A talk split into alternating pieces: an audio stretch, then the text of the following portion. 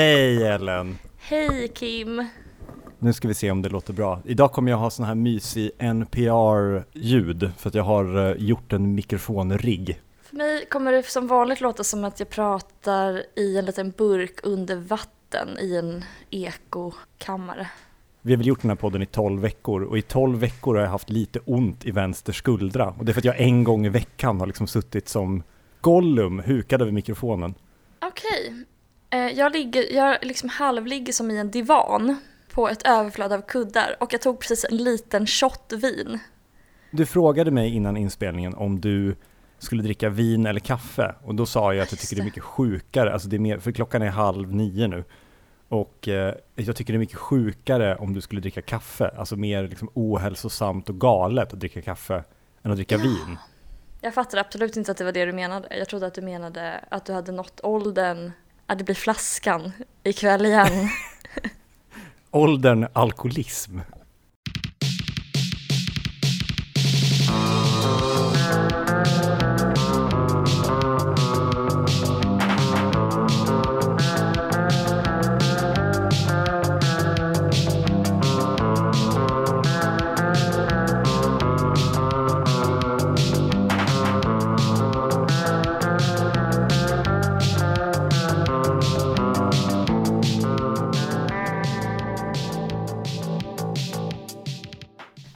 Tusen saker, podden där jag, Ellen, pratar med min vän Kim eh, varje vecka om några av de tusen samtalsämnen som vi skrivit i en lista under tre års tid och som producenten Sally nu hjälper oss att slumpa fram.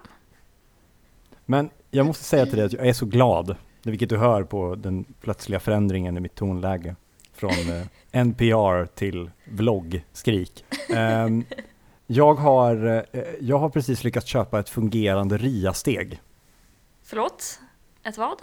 Det är alltså en liten låda som man sätter mellan sin vinylspelare och sin högtalare. Nu har jag ändå köpt en Sonos-högtalare, så nu vill jag inte ha ett helt okej RIA-steg. Så jag tänkte jag skulle köpa det begagnat. Och jag har lyckats köpa tre saker som inte är RIA-steg, men som jag trodde var RIA-steg. Men kan du inte göra då som med ditt gasolkök att du så här monterar ihop de här olika RIA-stegen och så funkar de tillsammans som ett? Men alltså ingen av dem är ett RIA-steg. Det första är ett ljudkort. Jag får inte ut något ljud in i min högtalare utan jag får ut ljud i min dator. Och då, tyckt, då var liksom min lösning för att lyssna på vinyl i början att jag alltid hade min dator igång. Så att ljudet kom in i datorn och sen var det en sladd från datorn till högtalaren.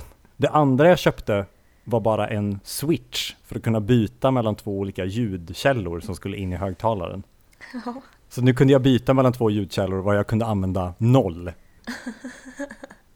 Ja, vad var det tredje du köpte? Det tredje var också en switch.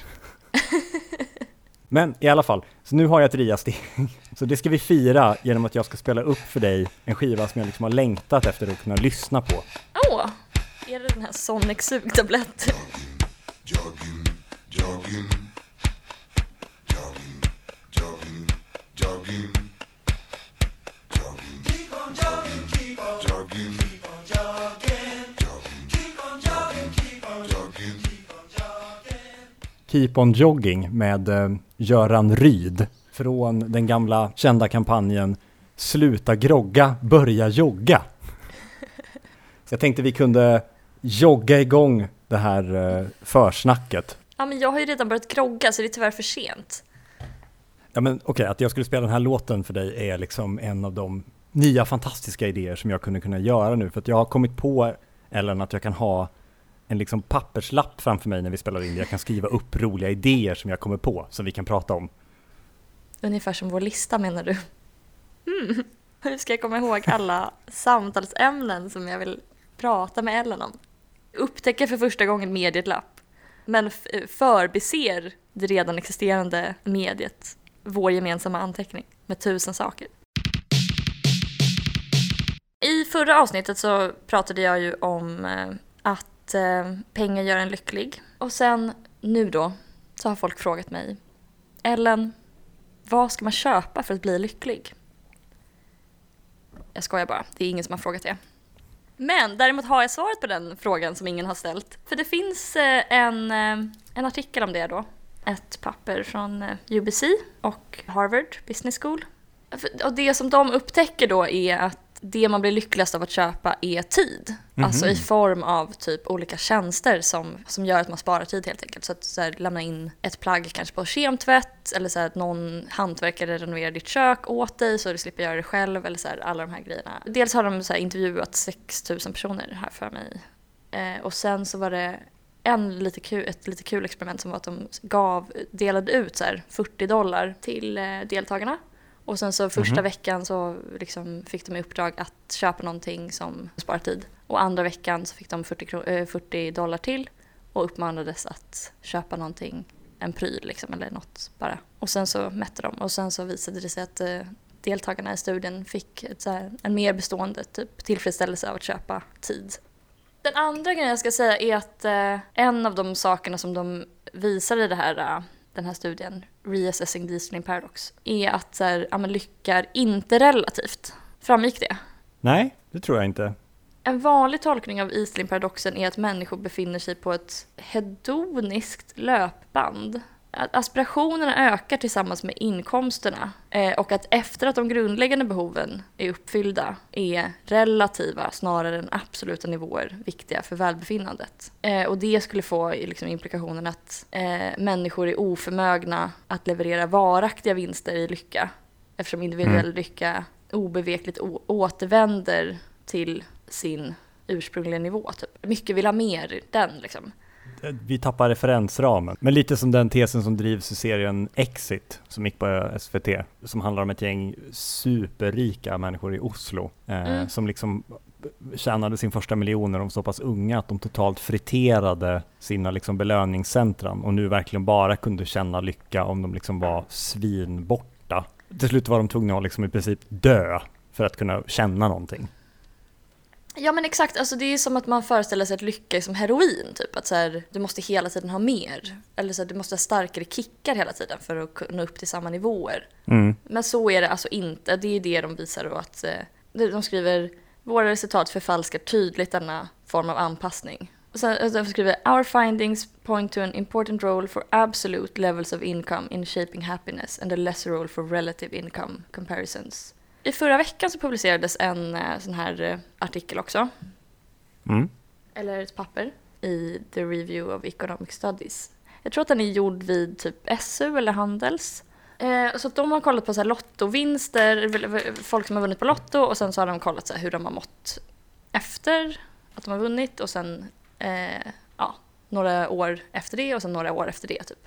Och då så hittar de att så här, även, även lång tid efter att de vann, mer än ett decennium efteråt, kan vi se att de som vann en stor summa kände sig mer nöjda med sina liv jämfört med de som vann mindre summor eller inte alls.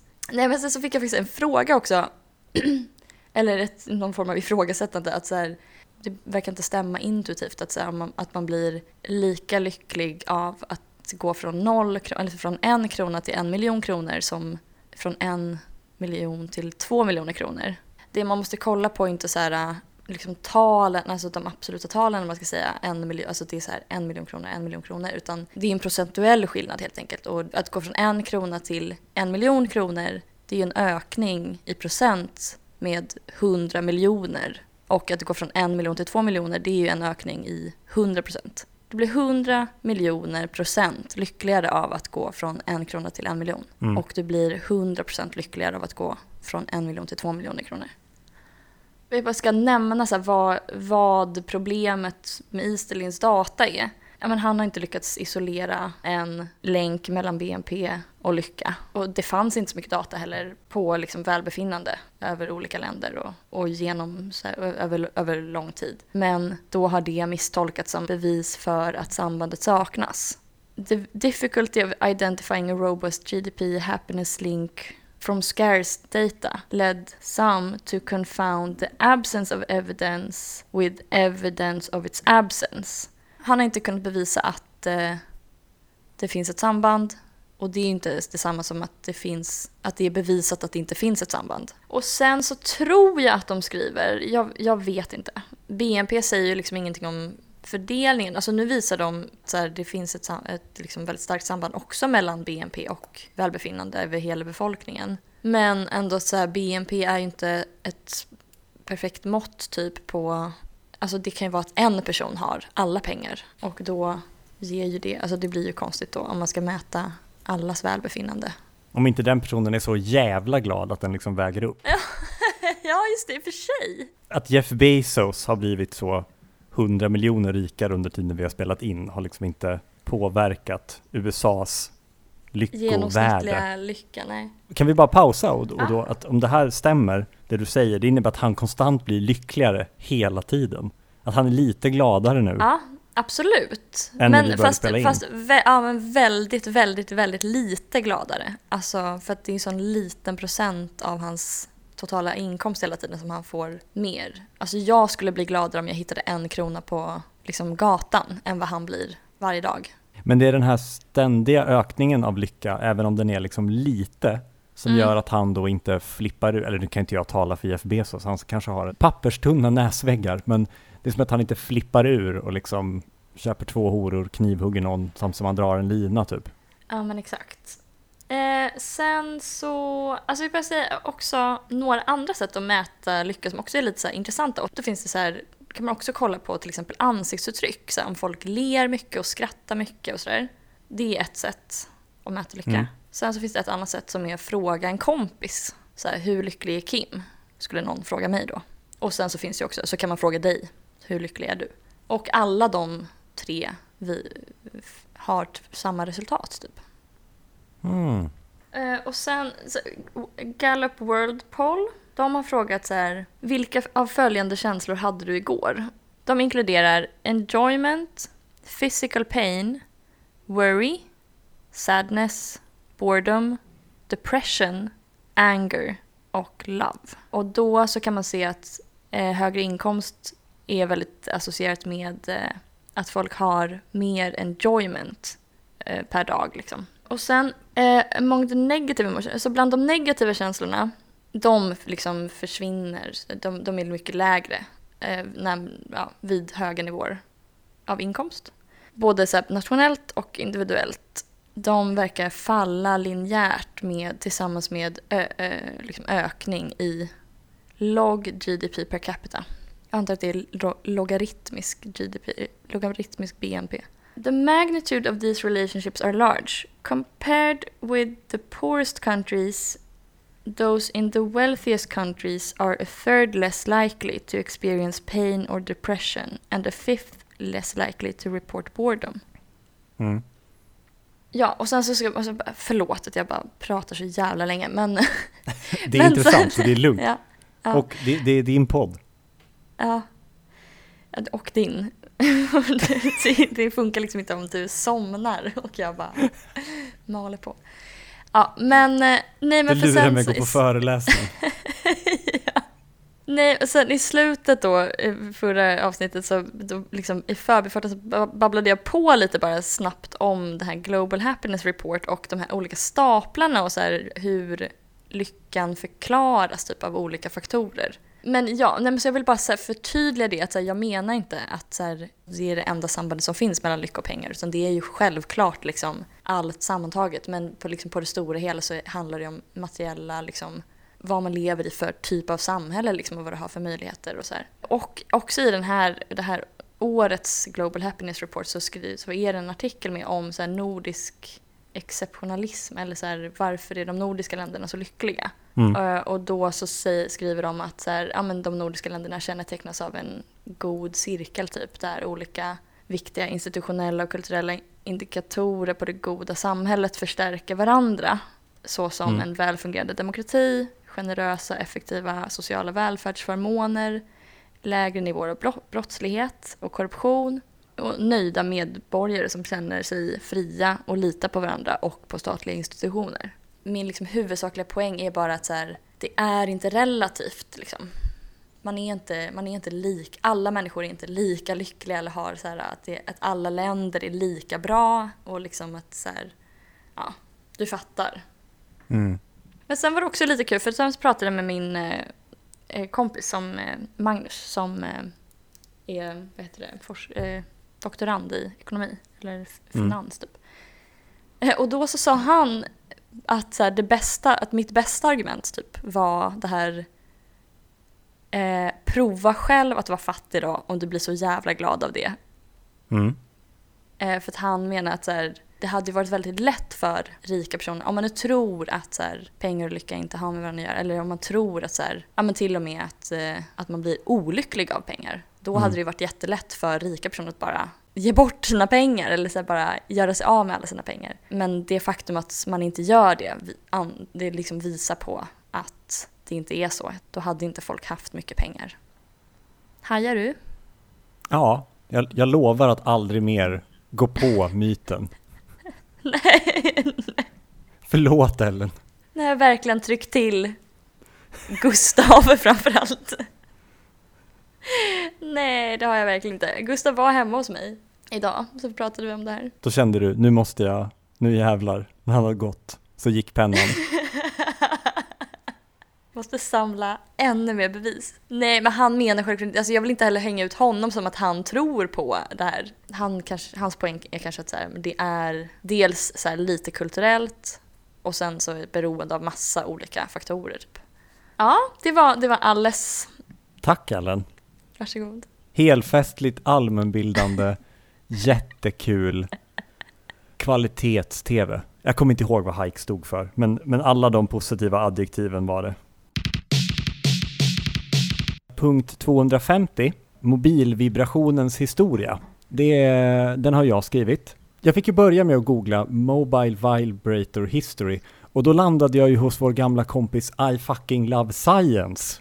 Nej, du skojar. Jo, men då var det ju om alltså, den första dildon.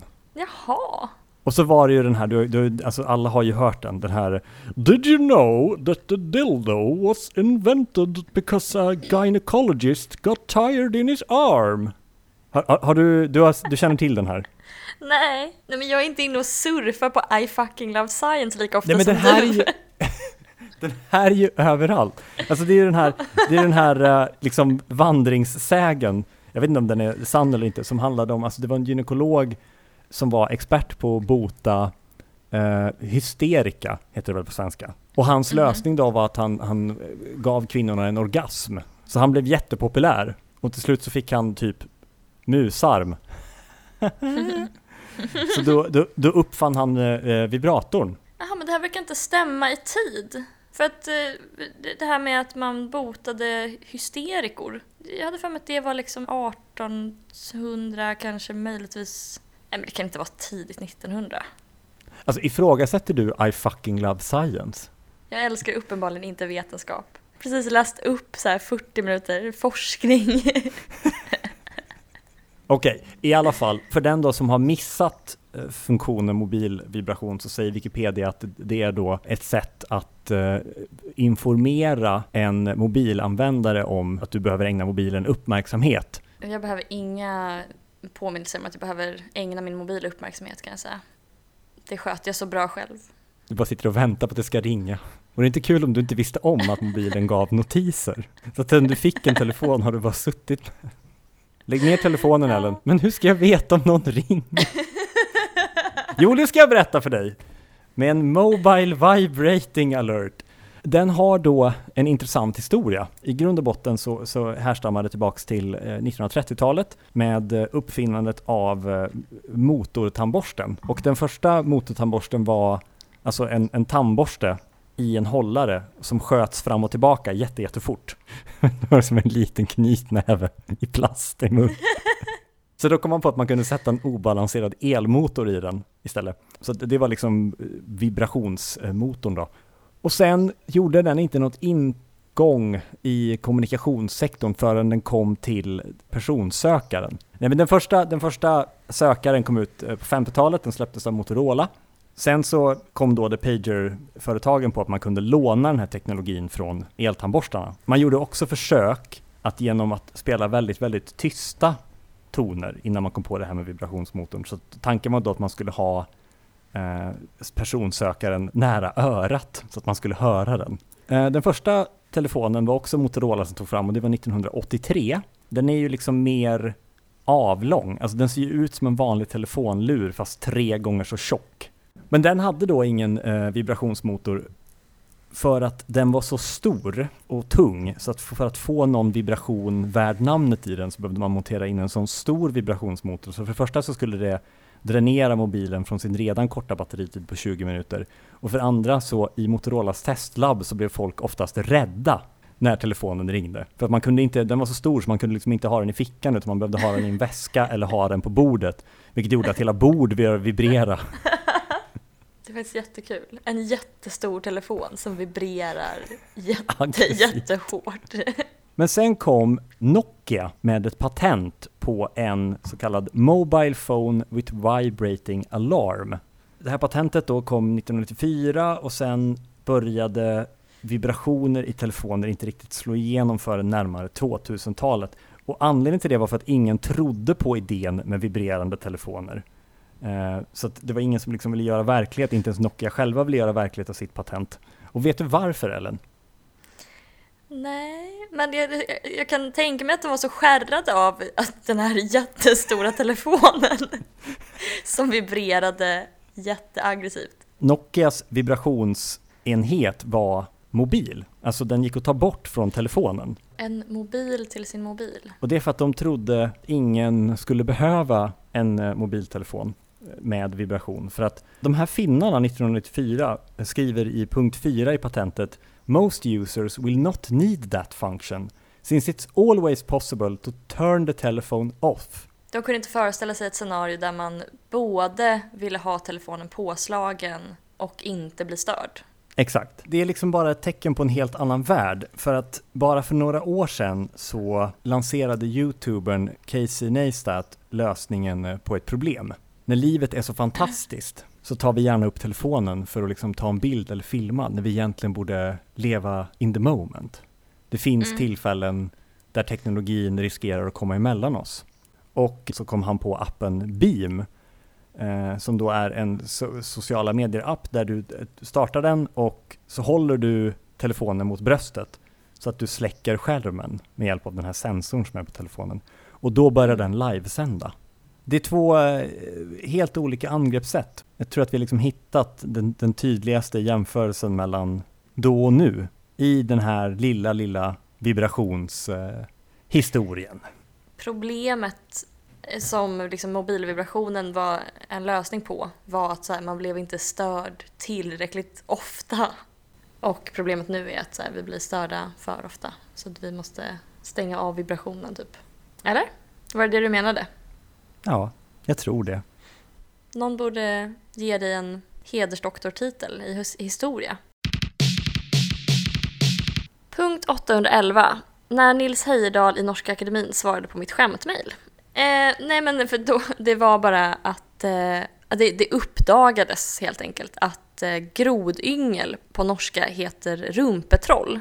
Eh, och då så slängde jag iväg ett mejl till Norska Akademin eh, där jag konfronterade dem med det här eh, faktumet. Eller jag liksom ställde dem mot väggen. Eh, och då skrev jag Hej den norska akademi. Det har kommit till min kännedom att det vi i Sverige kallar grodyngel på norska heter rumpetroll. Jag förstår inte varför.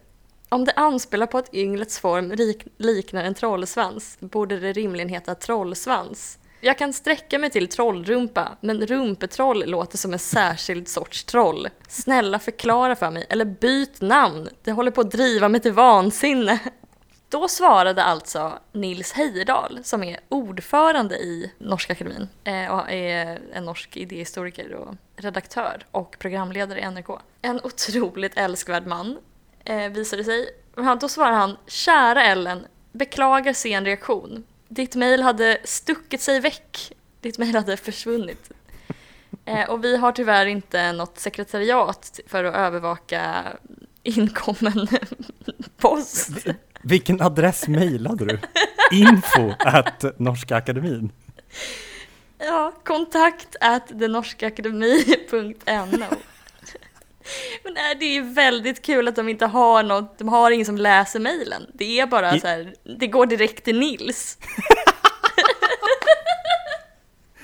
Han, att han har en sån tillflik i Outlook. Där idioter som du får en direktlina. Genom högen av guleböj-mail från svenska. Det är så, alltså, ja, u-landet Norge, där Nils Ge Heyerdahl Nils en assistent! Ja, verkligen! Vad gör ni med alla era oljepengar? Herregud. Det är liksom ett större skydd för de som sitter i Ring P.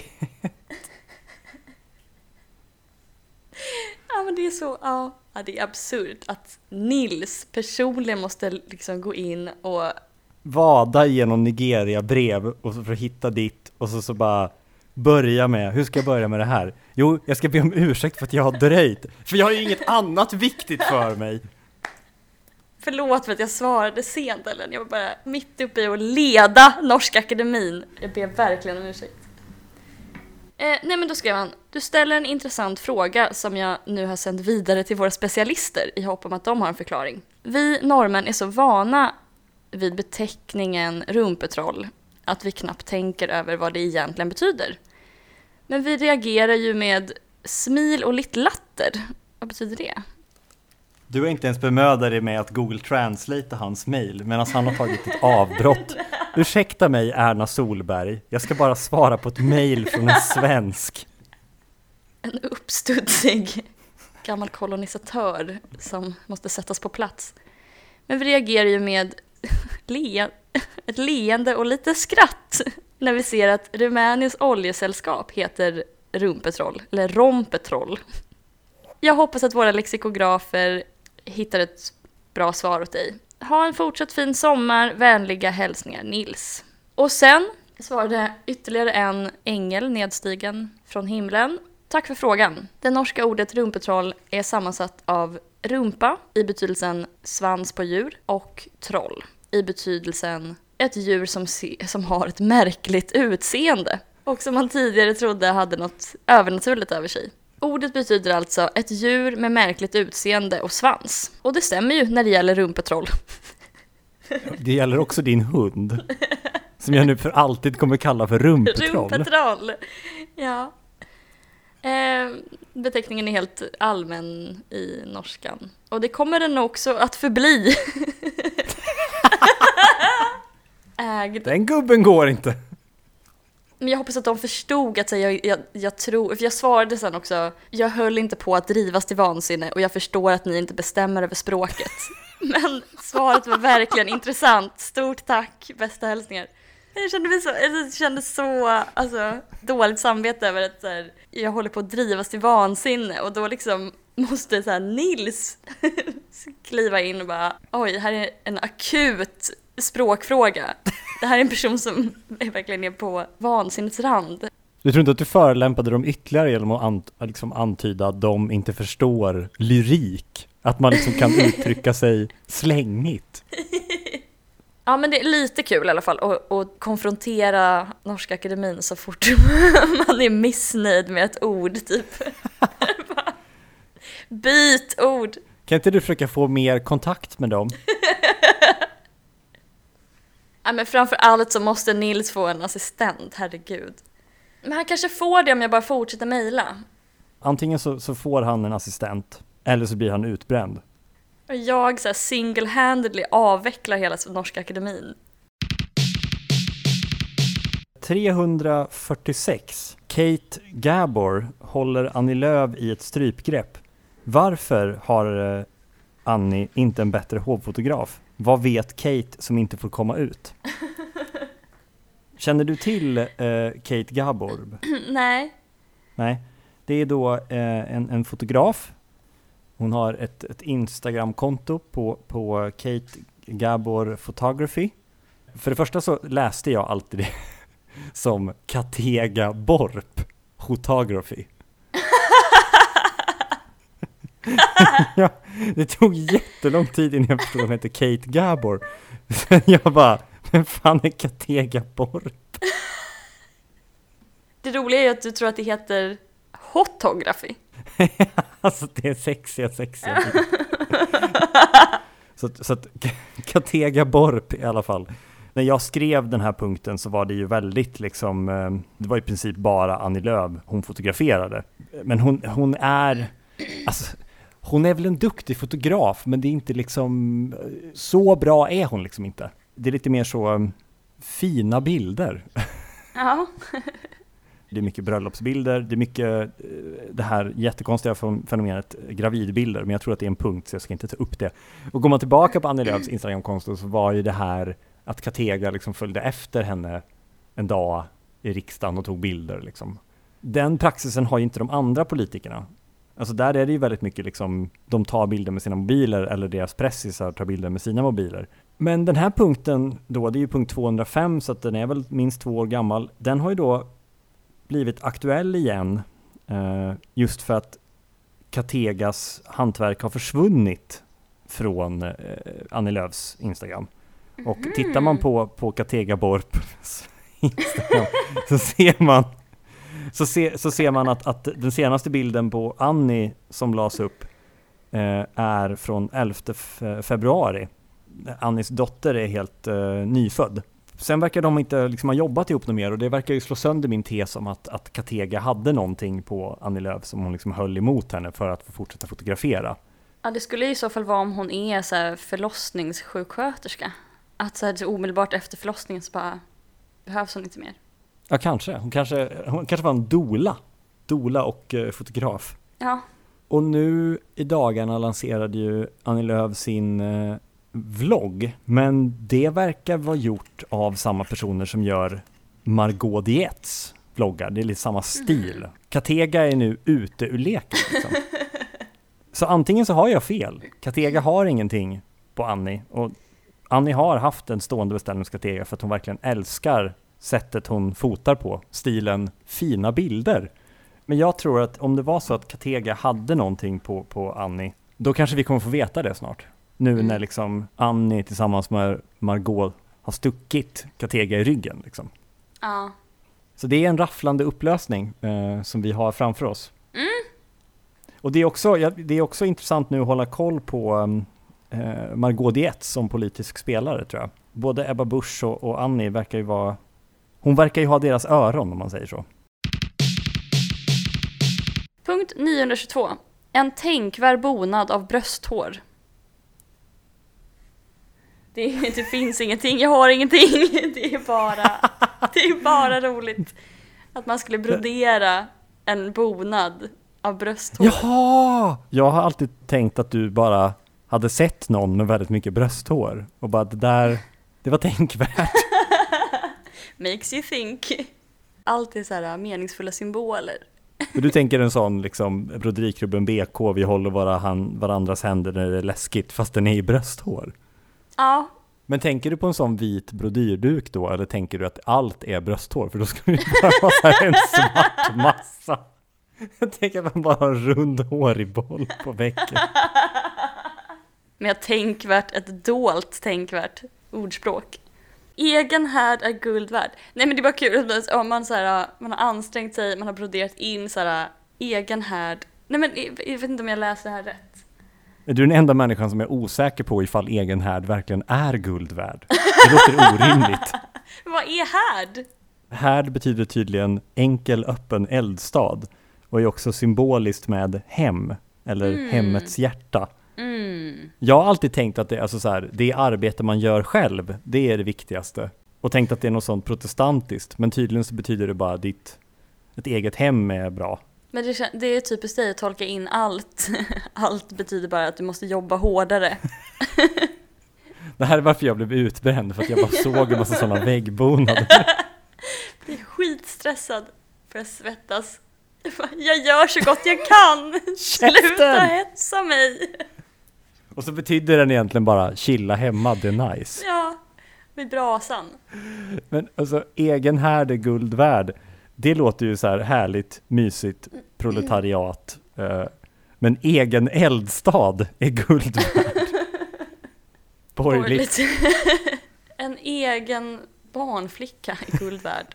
En egen pool är guld värd. En egen Eames-fåtölj är guld värd. Tänk om vi hade lyssnare som kunde brodera. Ja, om vi samlar ihop alla våra lyssnares brösthår. Undrar vad vi kan skriva då.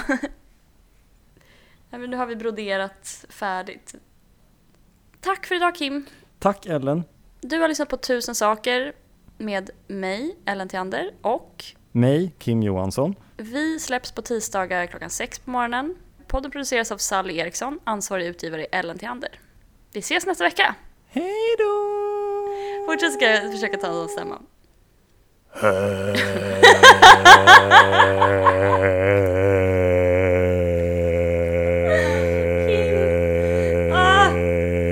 Men Säger du ens hej då eller gör du bara en ton nu? Ja men jag gör ju hej tills du kommer in, och säger då. Okay.